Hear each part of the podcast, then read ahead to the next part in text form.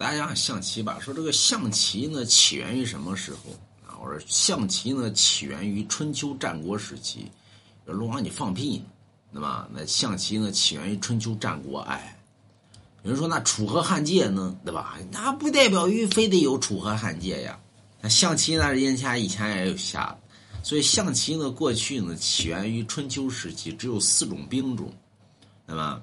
那么随后的演变呢，到了唐之后，啊，这个加了一个兵种叫炮，以前好像是帅啊，没有帅啊，是将、士、车、马，好像是这四个兵种。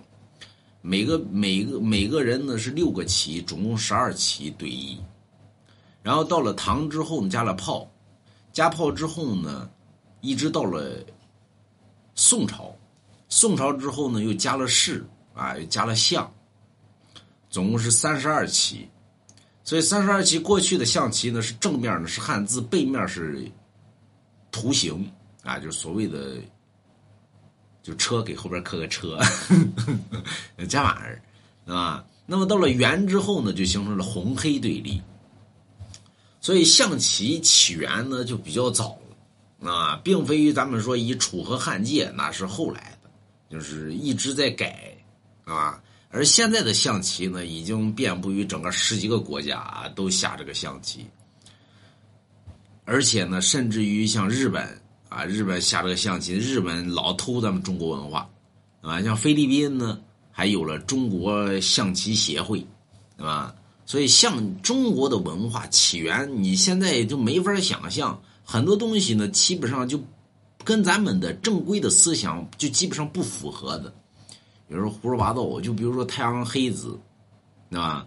按咱们现在来讲呢，说太阳黑子也最多也就是天文望远镜出来之后，人才能观测到太阳黑子。